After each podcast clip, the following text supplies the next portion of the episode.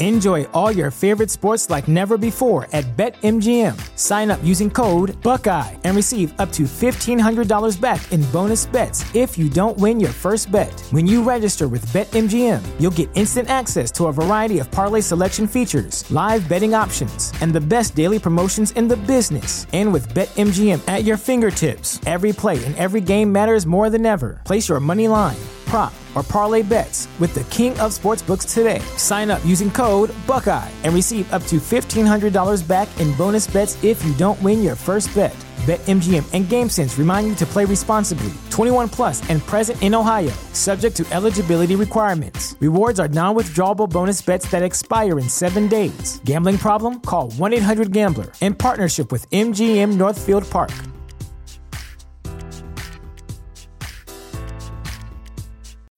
When you need mealtime inspiration, it's worth shopping Kroger, where you'll find over 30,000 mouthwatering choices that excite your inner foodie. And no matter what tasty choice you make, you'll enjoy our everyday low prices, plus extra ways to save, like digital coupons worth over $600 each week. You can also save up to $1 off per gallon at the pump with fuel points. More savings and more inspiring flavors make shopping Kroger worth it every time. Kroger, fresh for everyone. Fuel restrictions apply. Inspirational women are increasingly popular in the news and media, but many go unheard and their stories are never told. Women to Watch with Susan Rocco captures the stories of many women who truly make a difference. Women to Watch is the vehicle for developing new leaders, encouraging younger generations, and in building self esteem for future entrepreneurs.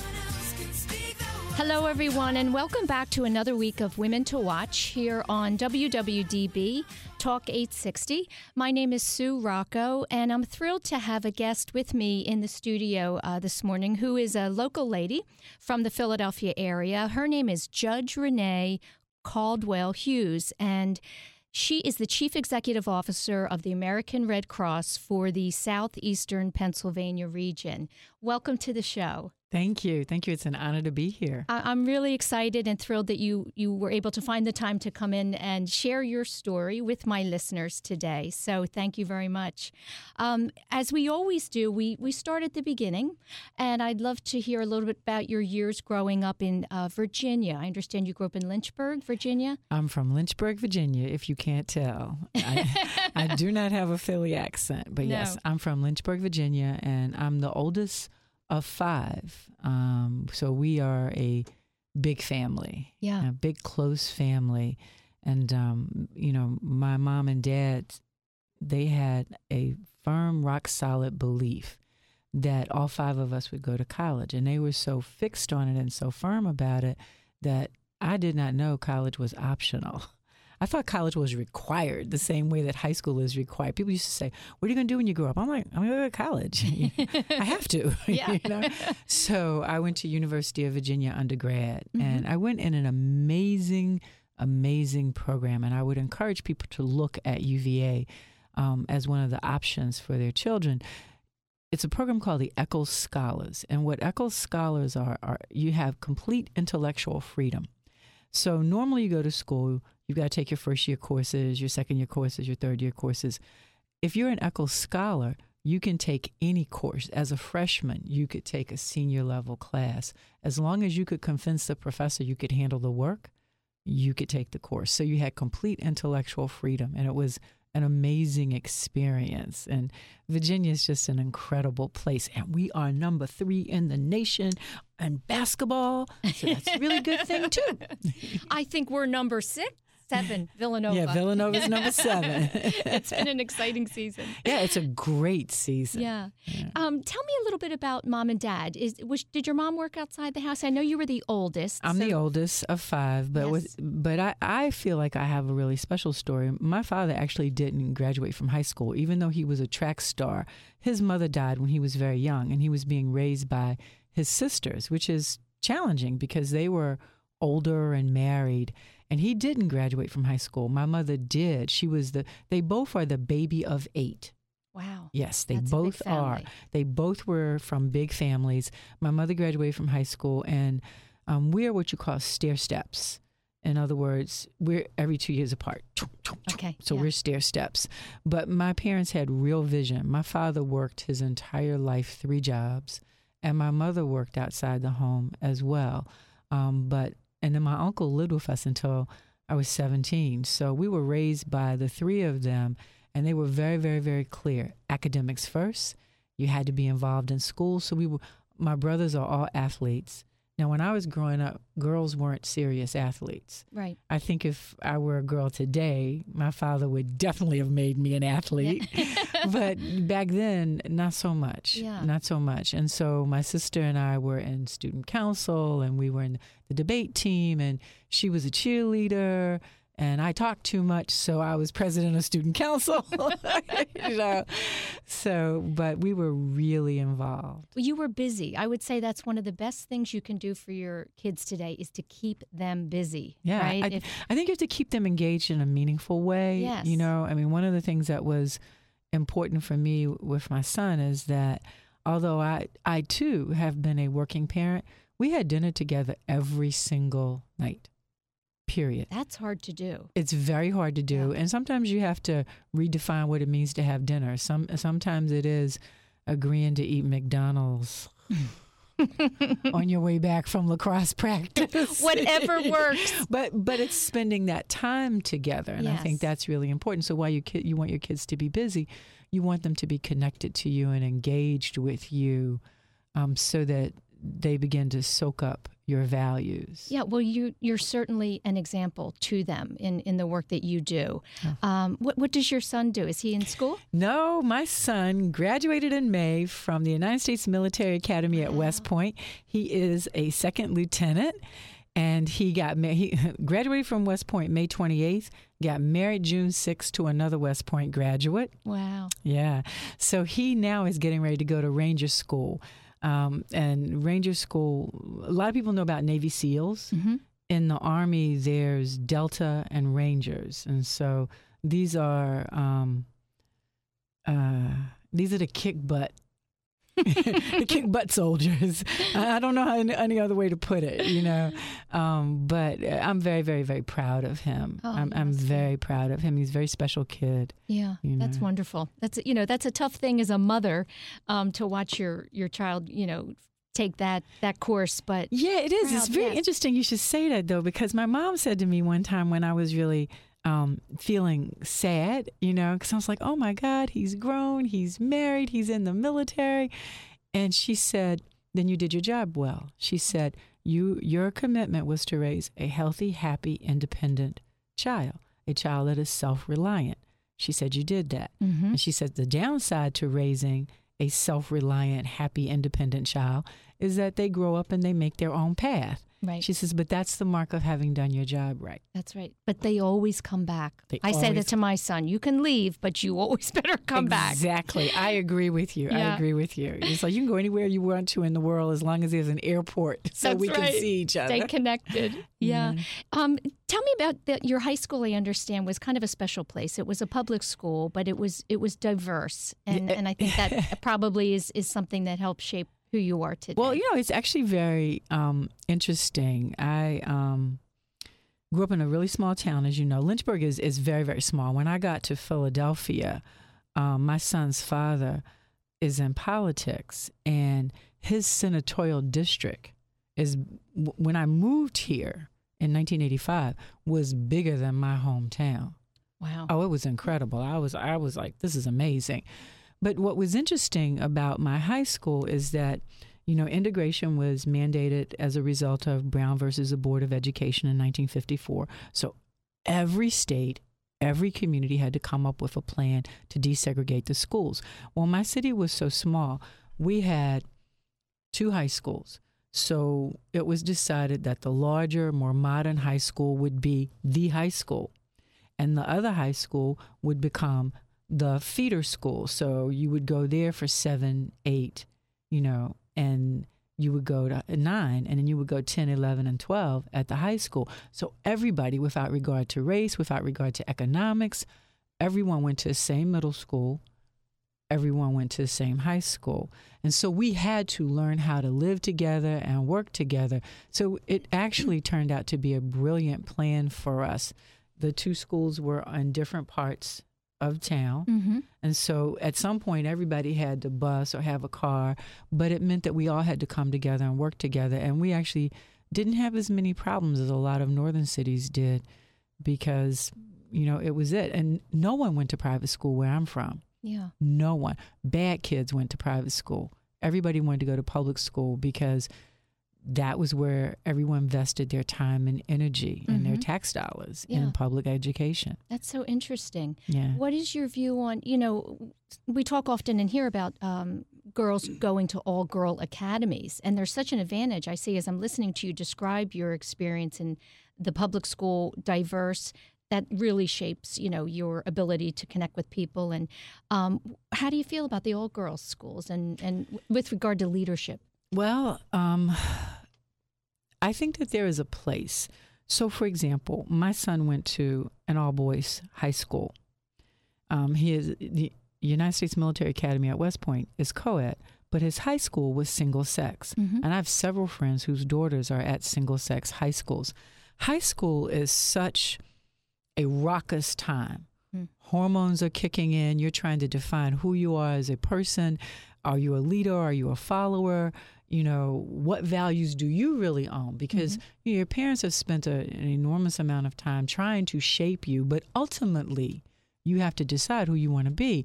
And one of the things about single sex education at the high school level is that you have a time to flourish and thrive without all of the drama associated with um, hormones raging Distractions and distractions Mhm. associated with hormones raging. So I think that there is value. Having said that, I think that every family has to decide what's right for their child. I know for my son and for many of my friends, single sex high school education was perfect. You get to learn leadership. Um, the distractions are minimal. You Mhm. focus.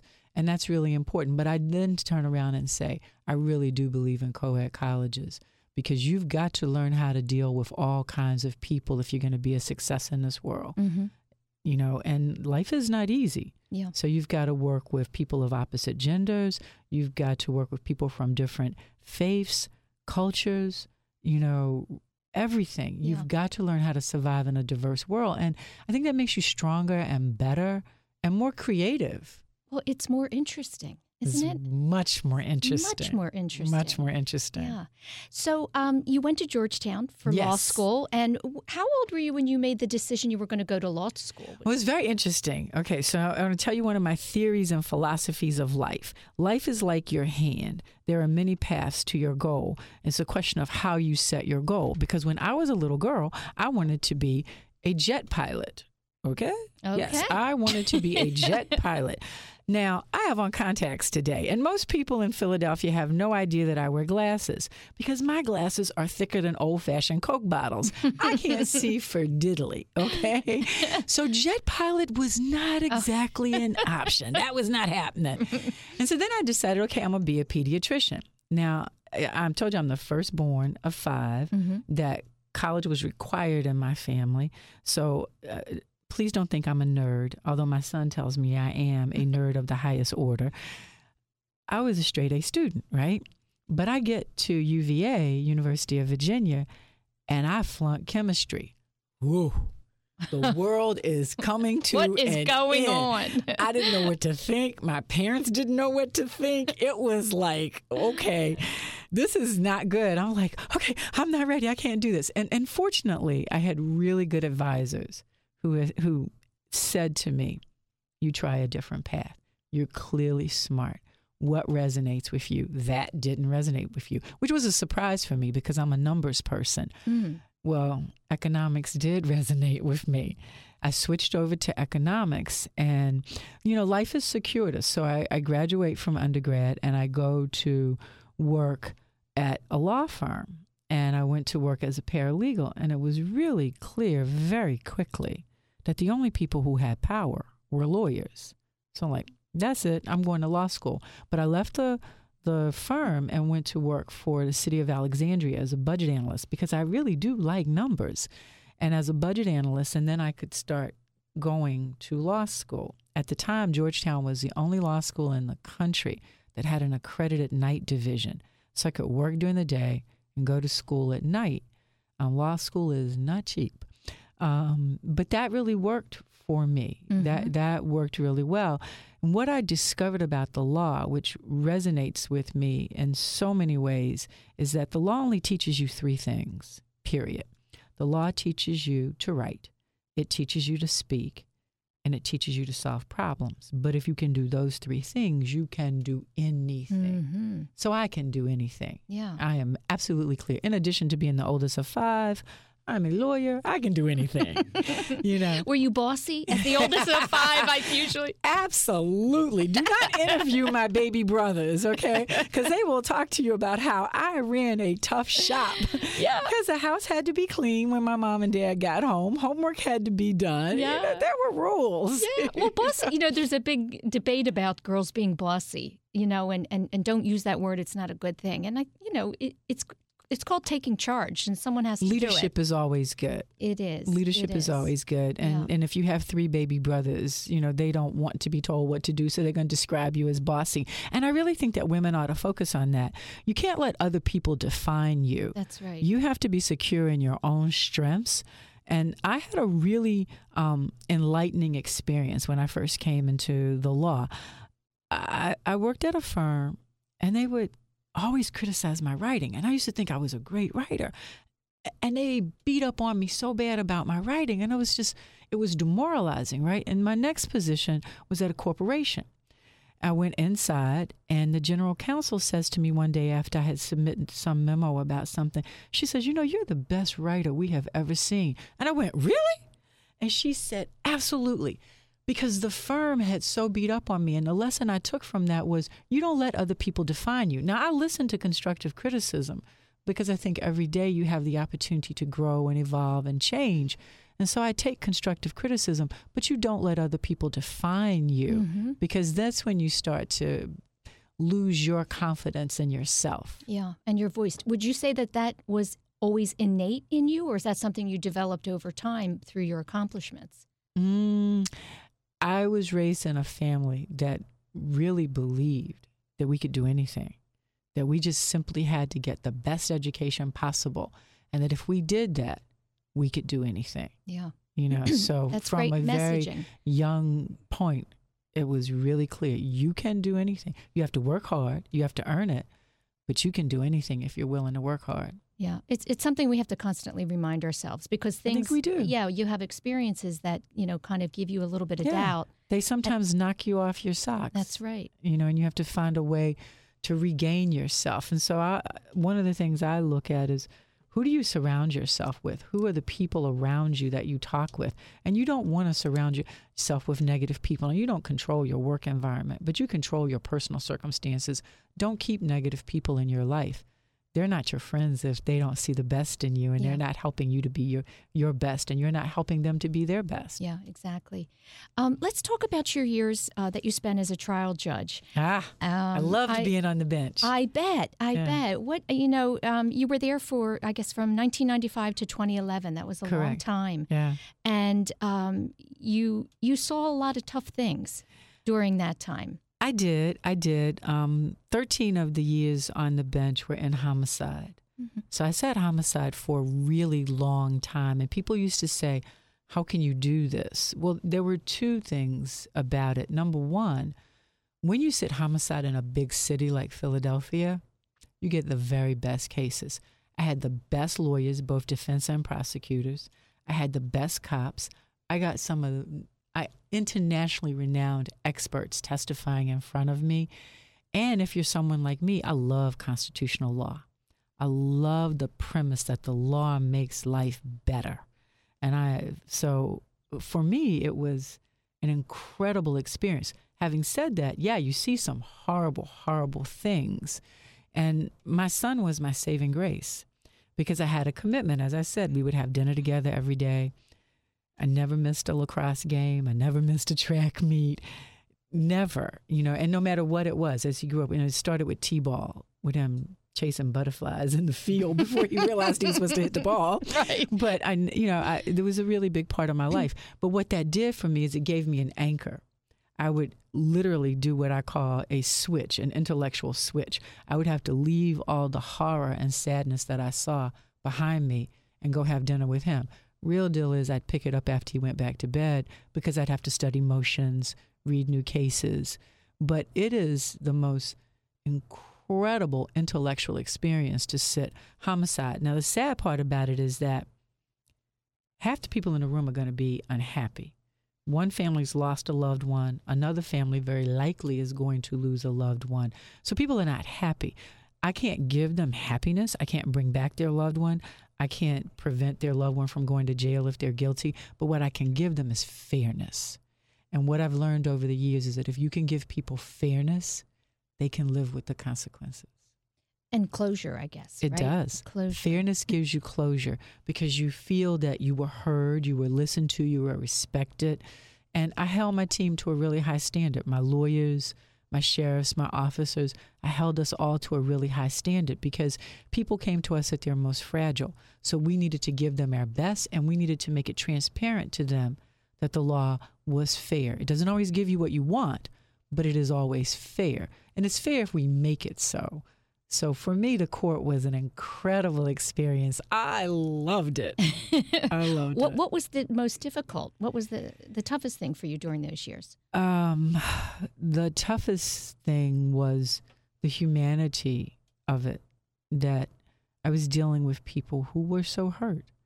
Everyone had lost a loved one. Remember, I said homicide. So if you walked in my room, you'd lost a loved one. On the other side of the room was a family whose loved one was accused of doing the most heinous crime there is. Your loved one was accused of taking a life. No mother, no grandmother raises their child to take a life. So these were really fragile times. And so that part was difficult in trying to move through that emotion and get them to a place where they could um, see that the process was working fairly. I think one of the most interesting things was getting jurors to understand their power. And the best thing that happens to me is that I'll be in the grocery store, I'll be in the gas station, I'll be in the mall, it doesn't matter. And somebody will come up and say, I was on one of your juries. And I'll go, was it a good experience? And they go, yes, it was a great experience. I loved so much. I, I learned so much. And that's a good thing for me mm-hmm. that citizens understand their power and they claim their power. So the worst thing you can ask me is, how do I get out of jury duty? Yeah, I don't. if you, you care about the quality of life in our community, you serve on a jury. Yeah, yeah. Serve when called. So what precipitated then your your move from that in ah, well, 2011? I've always known that I had more skills. When you're on the bench, you live a a monostatic life. You know, uh, you really do. The community has to know when they walk in the room that you're fair. So you're not hanging out with lawyers. You're not hanging out with the people who are in front of you. People have to know that you're fair. So it's a very monostatic, very cloistered life. And I knew I had more to give the community. And I wanted, in some ways, to help the community on the front end. You know, you lose your voice, you don't get to speak on issues because, again, you can create a perception of bias. And I never wanted to do that. So it's very, very interesting. I, um, I talked to a friend who's a headhunter. And she said to me, You know, judges are hard to place. People don't understand judges. And I'm like, that's okay. You know, I love being a judge. I've got plenty of time. And then it was almost a year later, she called and she said, The Red Cross is looking for a CEO. And I went, hmm, that's an important work. I could care about that. I could do that. I could do that. I could care about that, you know. And and so it began, you know. It's a big job. it's a big, big job. It's a big job. In fact, we've just gone through a reorganization. And originally when I took the job, I was responsible for Philadelphia and the counties which surround it, Bucks, Chester, Delaware, and Montgomery. And um, now, and that was 1.5 million people. Today, I'm responsible for 17 counties from the Delaware border to the New York border. So my team services 6.2 million people in the Commonwealth, which is half the Commonwealth's population. Half the Commonwealth's population lives in the 17 counties that we take care of. And so we have an incredible opportunity to make a difference in the Commonwealth. Yeah, not only that, the work that you do is is so based on um, you know circumstance and what's going on, and that can change, as you know, this morning, you know, on a dime. Um, I would love to know what a typical day is for you. you know, managing. I, I, read that you you know you have eighty full time employees, correct, forty five part time, correct, and then five thousand volunteers. Um, that, that's a lot of it's it's a lot of different groups, a lot of different types of people that are working um, and doing the work they do for different reasons, different motivations. It's a lot of moving a, parts. Yes. So just tell what's a typical day? I am a planner by nature. So my days are, are planned from the time I wake up until the time I go to bed. There are meetings scheduled, there are things we have to do. However, to be successful in this position and any position like this, you have to be very flexible. You have to be um, fluid and willing to turn on a dime mm-hmm. and readjust your schedule. And so I think that that intellectual agility to walk away from what you've planned to do. So, you know, we have in our footprint five to seven fires a night. The Red Cross responds every eight minutes across the nation somewhere. But in our footprint, there's five to seven disasters every 24 hours. Dominantly fires, that's what you see most on the East Coast. But there's also building collapse, floods, ice storms, you name it, we deal with it. And so you have to be flexible and willing to adjust your schedule to deal with the crisis at hand. Mm-hmm. And so I think that's the most um, important. I mean, that's the second most being flexible and agile is the second most important characteristic. I think the most important characteristic is to be able to articulate a vision for people. You know, you talk about my 5,000 volunteers, I actually want to triple that number. And you're like, why? Because there is so much to do. Our mission formally stated it's to prepare for, prevent, and re- to prepare for, respond to, and prevent disasters, to alleviate the human suffering associated with disasters. That's a lot of fancy words what we promise to do is help. So we use volunteers in every aspect of our work. Our receptionist is a volunteer. Actually, there's five of them that cover the week. Um, but people can respond to disasters if they're adrenaline junkies. You know, people like to get up at two o'clock in the morning. We have mental health workers, spiritual care workers. We have people who do community education and specialize in youth, who specialize in seniors. We have people who do community education who speak other languages and work with different cultures we have people who work in logistics, people who work in finance, people who work in IT, communications, event planning you name it. If you've got a skill, we can find a way to use your skill to help our community. Would, excuse me, the number of volunteers that you have presently, is that a number that has risen or decreased over the years? It fluctuates, it grows. You know, for example, um, we have a cohort of volunteers. I call them Katrina babies. They are people who came to the organization after Hurricane Katrina.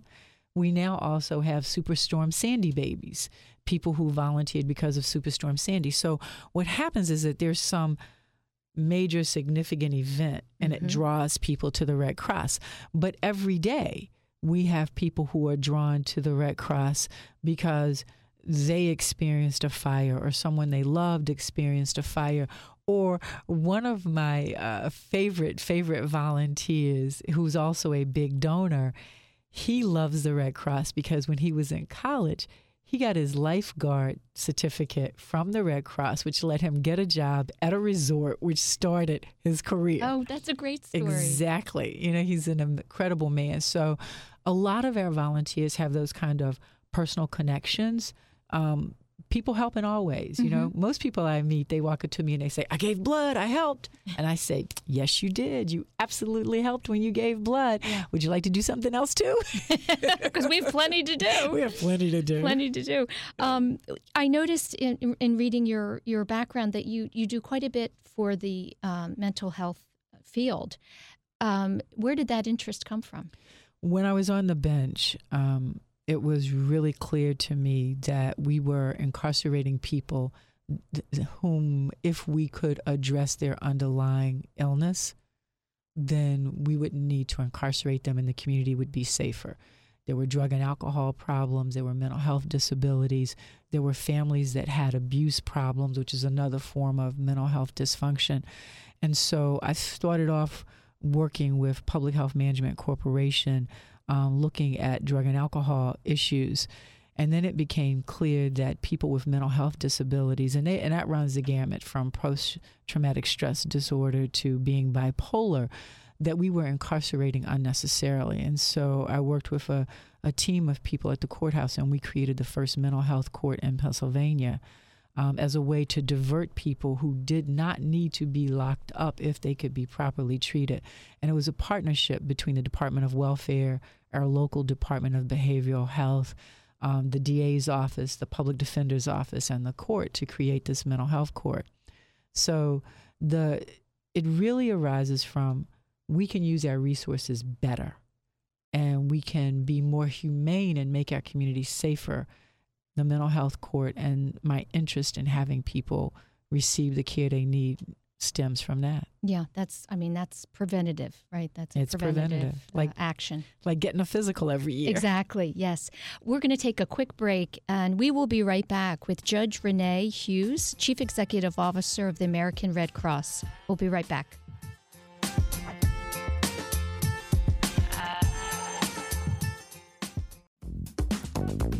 Are you looking for something special to wear to an event, on a date, or out with the girls? Nevada is a Philadelphia based luxury label designed for the effortlessly chic global nomad. Our ready to wear and custom pieces, which include bridal wear by the way, are inspired by artistry and travel. The line is intriguing and exotic. After all, fashion should create a sense of escape. So go ahead, escape with Nevada, and make a timeless impression. Please visit us online at nevadacouture.com.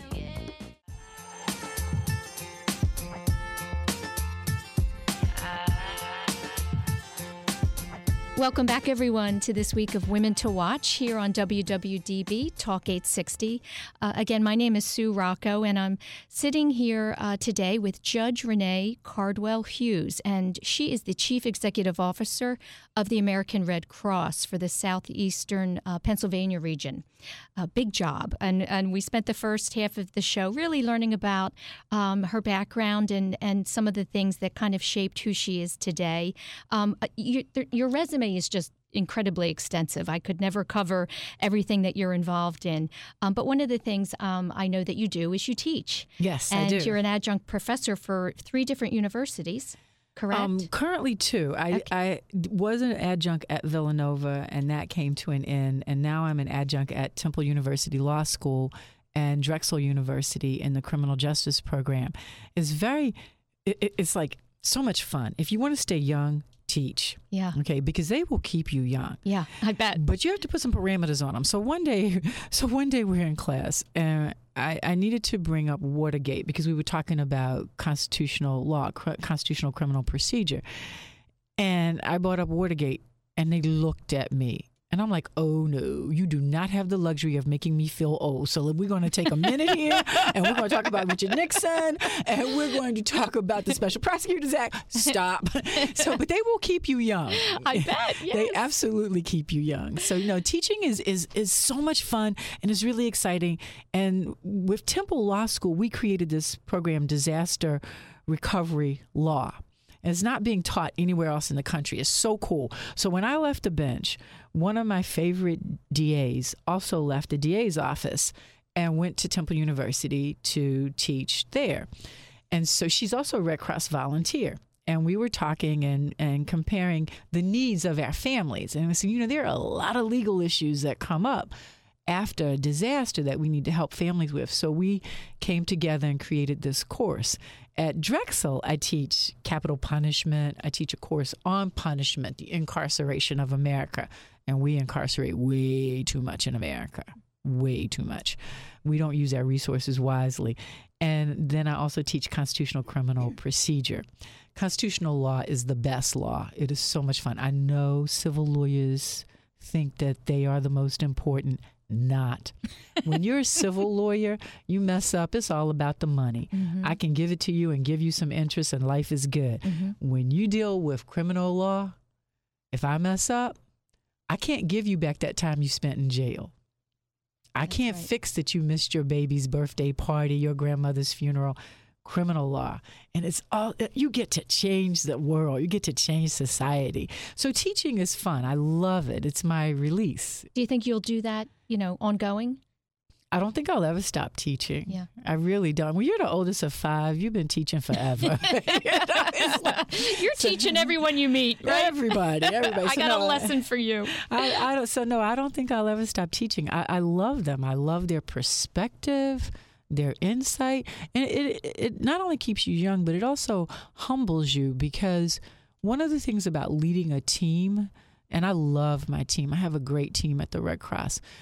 But to have a great team, people have to feel empowered and they have to feel that they can bring their talents to bear and their insight. And so when you teach, you you're listening to alternative perspectives. Why? That's what I model in my workplace. I want to hear alternative perspectives because that diversity of thought makes us more powerful. Now, yeah, real deal is my job is to make a decision. I am the oldest. My job is to make a decision, but a good decision comes when you've incorporated everyone's perspective, and that's what makes us powerful. Well, listening, right? Being a good listener makes for a good leader. It really does. Yeah. Um, one of the things I wanted to get your perspective on is is mentorship. Yes. And we talk a lot about that, especially for women in today's world, having the ability to um, be in contact with someone like you who's out there and, and has accomplished something great and is successful.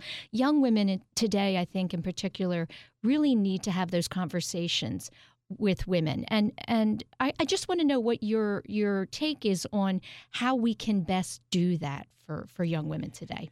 there isn't a single solution. I, I mentor a lot of um, young women. I, I have high school friends of my son that I talk with on a regular basis and touch base with them about their careers and where they're headed. I have a mentor who is a mid level manager um, at Exelon. Um, we developed a friendship. Sometimes mentoring relationships are very formal.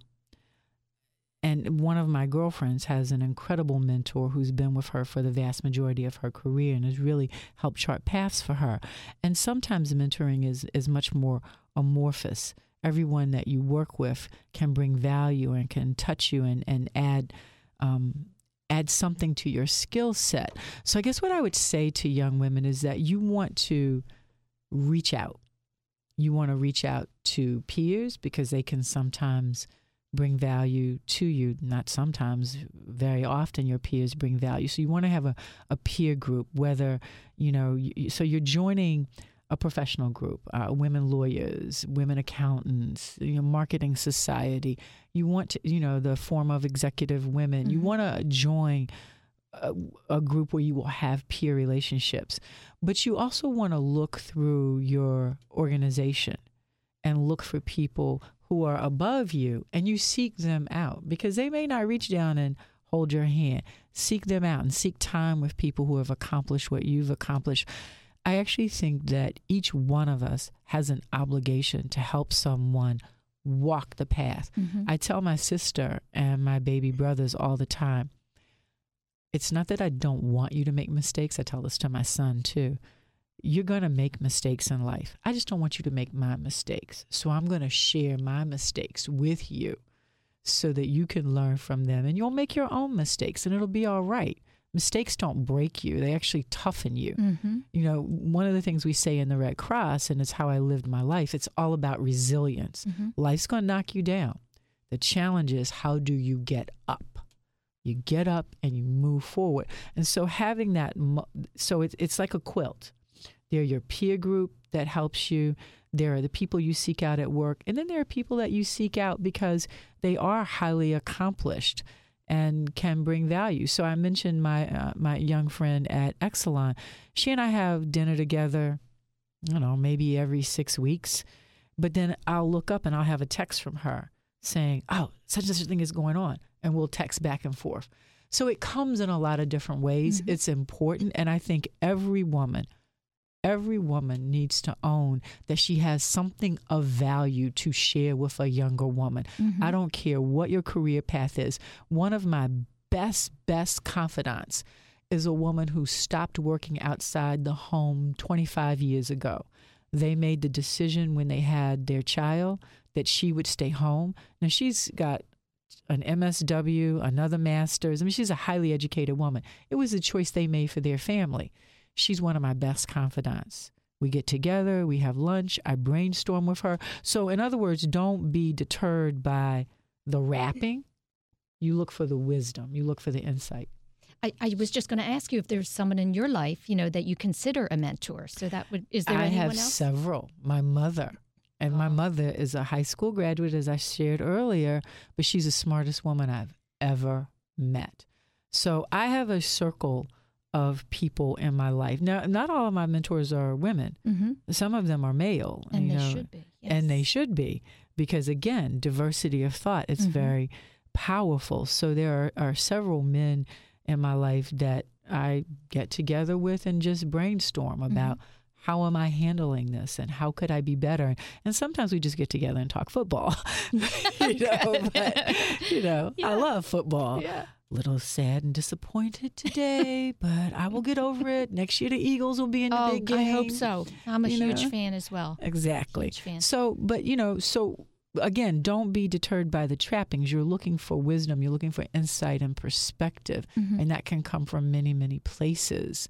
So, you know, it, it, it's not necessarily a woman. It's a woman. It's a man. It's it's a person in a very different career than you. Mhm. Uh, it's a person who others might not understand their depth. You know, uh, there was a um, she's now retired, but there was a member of our team. She was an administrative assistant, and there's still one there today who um, they both are significantly older than I am, and they'll come by and they'll say, "Okay, I saw how you handled that difficult situation. You did a good job. Let's pray." it's like, okay, that's good. or she'll come by and she'll say, "You lost your temper in that meeting. You're better than that. You can Oh. do better." So again, you know, guidance. People, yeah, just kind of holding you accountable and giving Holding you you- reminders. and reminders. yeah, and helping you along the path. People of goodwill helping you along the path. Yeah, that's what it's all about. Yeah. You know, you you are a strong, confident woman. Did you ever have a sense, um, especially in the legal industry, that you know you were up against men, and you know, con- maybe you were kind of out there by yourself, you know, going against the um, against the current. Did you ever have that sense, or did you just kind of do your own thing and, and not Um, think about it? No, I think about it a lot. I, I think about it a lot. And if you look at law schools, law schools are now 50% women. But if you look at major law firms the, and look at the partnership, the leadership of law firms, we still have a long way to go with respect to gender diversity, with respect to racial diversity. Um, law, the profession has a long way to go.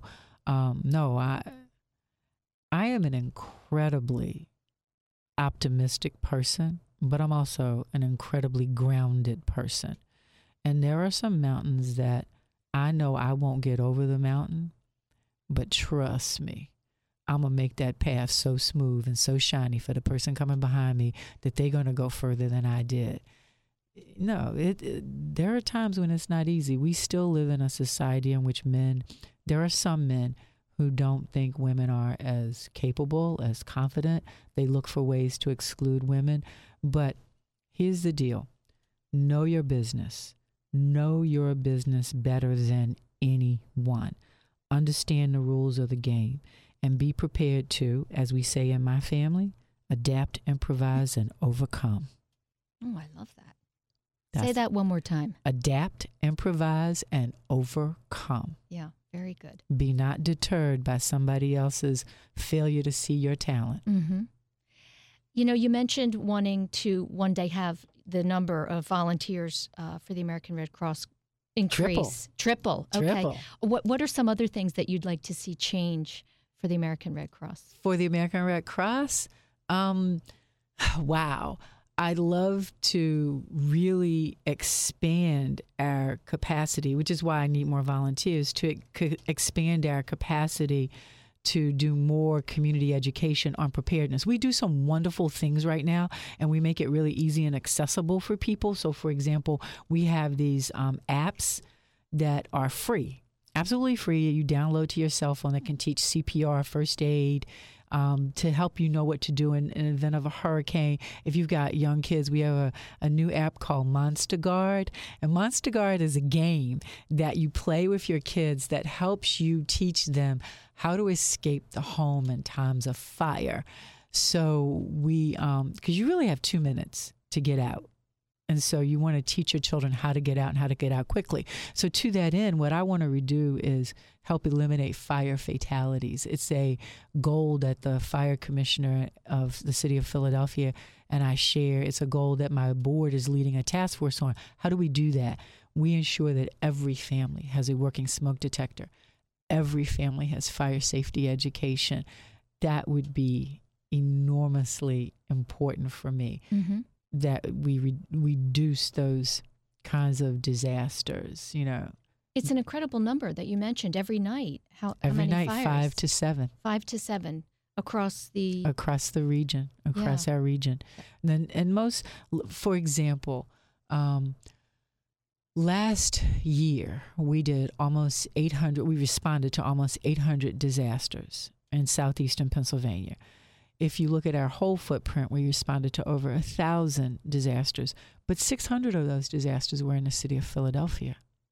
So, if we can reduce the incidence of fire by making sure that every family has a working smoke detector, that every family has a fire escape plan, and knows two ways to get out of every room, that will make a difference. It will reduce fire fatalities in our community, it will make us safer. Another objective that I have is that one person in every family should know CPR, first aid, and how to use an AED. It's critical. I want to see this is this is my new initiative. I want to see every single youth coach, whether it's basketball, baseball, lacrosse, swimming, I don't care. I want somebody on that coaching staff trained on how to use CPR and how to use an AED, and I want every team to have an AED because that saves a life. If you can do CPR and get an AED to a person within the first six minutes, you can save a life. Mm-hmm. And in fact, at the airport, if you go to the Philadelphia International Airport, there's an AED machine every 90 seconds as you're walking through the airport, and all the staff are trained. They are so committed, and they have, in fact, can document having saved six lives in the last 10 years. That's hasn't that's recent, isn't it, to have those machines there? Yes. Yeah. Mark Gale, the head of the airport, is very committed. Yeah. Yeah. I love working with him. So he's constantly having his staff trained and is really committed to making sure that you are safe yeah. in the airport. You know, getting this kind of information out is always um, difficult, and and social media allows us to really reach big numbers. You know, what yes. kind of ways do you use? We social- love social media. Yeah. We love we're all on Twitter. So you can follow us at ARC underscore Eastern PA. If you put in ARC, we'll pop up. You can follow us at Red Cross Philly. You can follow me at Judge R. Hughes. We love social media. So we've got a Facebook page, uh, Red Cross Philly. Uh, so Twitter, Facebook, Instagram, you name it, we're there. We've got so much stuff on YouTube. You should check us out on YouTube. We put up new videos constantly on YouTube about our responses, about safety techniques and tips, you know, but we touch people in all kinds of ways. We have this camp. It's a completely free camp. Everything that we do is free. Now, CPR First Aid AED is a class and it does cost money, but we do raise money for scholarships to help people take that class. Um, but we have this camp. It's called Camp Save a Life. And Camp Save a Life is for 10 to 14 year olds. And what we teach them is we teach them CPR first aid. We teach them about fire safety. We teach them survivor swimming, which is a really important skill water safety, survivor swimming. The most important thing we teach them is leadership, because that's really what it's all about how to be a leader, to be an independent thinker. I love Camp Save a Life. Yeah, and to jump into action, right? To if jump it, in. I mean, you have to be somebody who res, you know responds you to, and you have to be someone who's confident and knows that you can handle whatever situation is presented to you, and you can help others handle the situation. Do they teach CPR in schools? We want them to. Mm-hmm. It's one of our um, initiatives that we present to the legislature each year. We'd like for it to be added to the curriculum in Pennsylvania schools. Um, candidly, the Pennsylvania schools have some other priorities right now, but I continue to raise this issue with the legislature that we need to have CPR, first aid, AED um, training as Mhm. part of our high school graduation. It will make us all safer. Yeah, And that's it could really be the part reason of the to- health. You know, the health. The health curriculum. Yeah, Yeah. definitely. So that's our goal. Yeah. Our goal is that it will become part of the high school curriculum. Good. Yeah. Um, I'd love to know what you do in your downtime. do you between between midnight and two a.m. So, okay, Dev- uh, vices and devices, right? Uh, chocolate, uh, love chocolate, absolute chocoholic, and I like to run. I- I'm not a great runner, okay, but I'm a person who loves running. So I, I love to run. I, I like to go. Um, I like to run outside, but I like to go to the gym. I, I am seeking to master what most people call the stairmaster. I call it the stairway to hell because that bad boy will beat you into the earth. But I'm on it. I'm working it. You know. So um, I like to work out. But so the things that bring me real joy, I love the theater. Mm, I like the theater here in Philly. We actually have We- great regional we- theater. We do. and I do. love going to New York. And I like to eat, which is why I like to work out because I like to eat. And and let me tell you something. We are a great region for food. We are. Well, Oh, gosh, yeah. we've come so far. So far, we have some of the best food in the country, we really do. and from all price points. yes. You know, from from food carts all the way up to the five stars, we do food well. So I like to hang out with my family, eat. I like to dance. Uh, I danced my um, gosh, from uh, first grade all the way through college. You I oh, danced that's uh-huh, ballet and modern dance. yeah. Yeah. So those are the things that I like to do in my downtime. My most important chunk of downtime is just being with my son. Yeah. Yeah. And he's local. No, I wish he were. Oh, he's, he's- at Fort Sill, Oh, Oklahoma. yes. Oh, Yeah, okay. he's at- How often can he travel home? Well, he came home for Christmas, and Mm-hmm. I went to Fort Sill for Thanksgiving. They cooked their first Thanksgiving dinner. they cooked everything. How was it? Well, really interesting. They use more butter and sugar than I have seen in decades. Butter you know? and sugar in the turkey? No, everywhere. Butter in the turkey, sugar in the in the deviled eggs. But um, you know, one thing that I, I do want to say when you ask about fun, and you asking about my son and his wife, they have joined me every year, and I'm so hoping they can join me this year for Red Ball. Red Ball encompasses all my passions. Okay. Okay. Red Ball is March seventh. And it's at the Please Touch Museum, which is in a great, great, great adult playground. So it is the most black tie fun you will have. See, people hear Red Ball and they think, oh, yeah, right. I do not want to go sit at another table of 10 and be bored to death. No, we get black tie gorgeous. We're all dressed up. And then we have 30 restaurants and their food stations. So you don't sit at a table, you move from food mm. station to food Oh, station to food that. station. And Yeah. then we have different restaurants that come in and bring desserts. We have a beer garden. We have a vodka shot station. We have four different kinds of music. Oh, yeah, jazz in the VIP lounge. We have funk because I told you I like to dance. so in the carousel room, it, you, we actually the carousel will actually be working. People will get on the carousel in their tuxedos and evening gowns. Oh, that makes for great photos. It is so much fun. So if people should go to our website, which is redcrossphilly.org, or they can go to the redball.org and find out how to join us for the Red Ball. I, I promise you, Susan, you will not have more fun than at the Red Ball. It is actually the best party in Philadelphia. And the cool thing about it is all of the money from your tickets will go to support disaster relief in our community. No, that's a great cause. Um, so obviously tickets are still on sale. Does it sell out It typically? it will sell out. So people should go to check it out. Check out the website at red theredball.org or redcrossphilly.org and it because um You don't want to miss it. Yeah. Is that the one big fundraiser for the American Red Cross? I'd love to say yes, but no, No. because we have a 5K for runners. We have a marathon in the Poconos that is a qualifier for the Boston Marathon. Yeah. So we have a golf tournament. Uh, One of the coolest things we have coming up is our Citizen of the Year breakfast, which will honor a outstanding leader in the community. This year we're honoring David Cohen. Um, David Cohen used to be chair of our board, and he's one of my my friends and partners. And during Hurricane Sandy, uh, David and Brian Roberts used NBC 10 Universal Mhm. to raise $33 million for disaster relief. Wow. That's a big number. It's a big number. It's a big number. Comcast is a big player, Yeah. you know, but we have, um, so we have lots of events because, again, we're such a diverse community. Some people like golf, so they'll come out to our golf tournament. Mhm. Um, the red ball usually appeals to everybody from 9 to 90, um, or I should say 19 to 90. you know?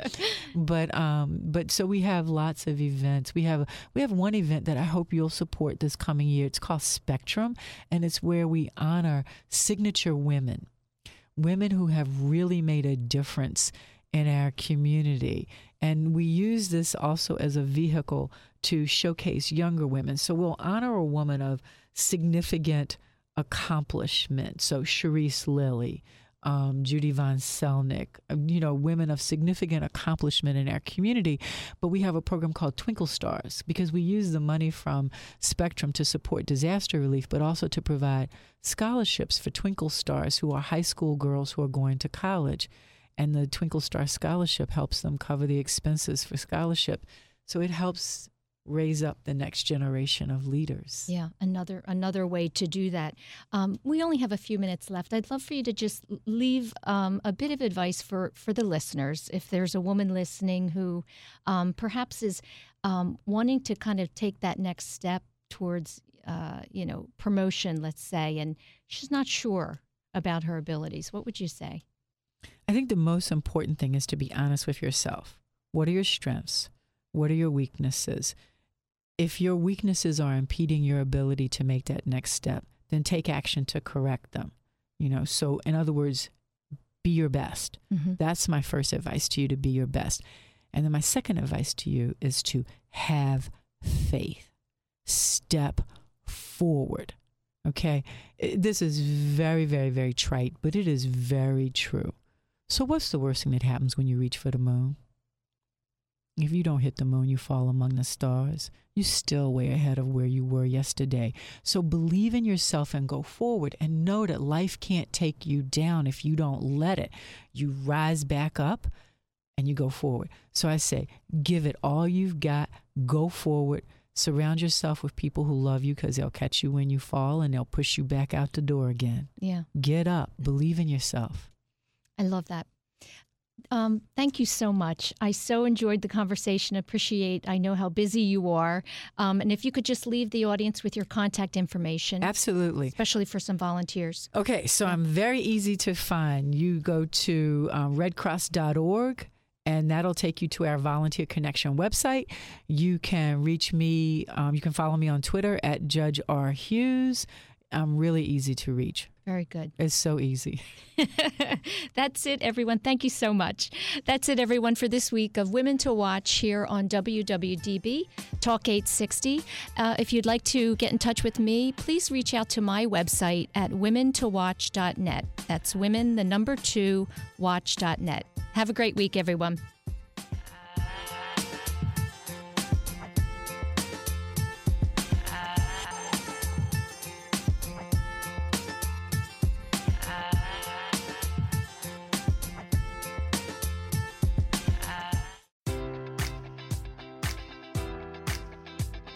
Enjoy all your favorite sports like never before at BetMGM. Sign up using code Buckeye and receive up to $1,500 back in bonus bets if you don't win your first bet. When you register with BetMGM, you'll get instant access to a variety of parlay selection features, live betting options, and the best daily promotions in the business. And with BetMGM at your fingertips, every play and every game matters more than ever. Place your money line prop, or parlay bets with the king of sportsbooks today. Sign up using code Buckeye and receive up to $1,500 back in bonus bets if you don't win your first bet.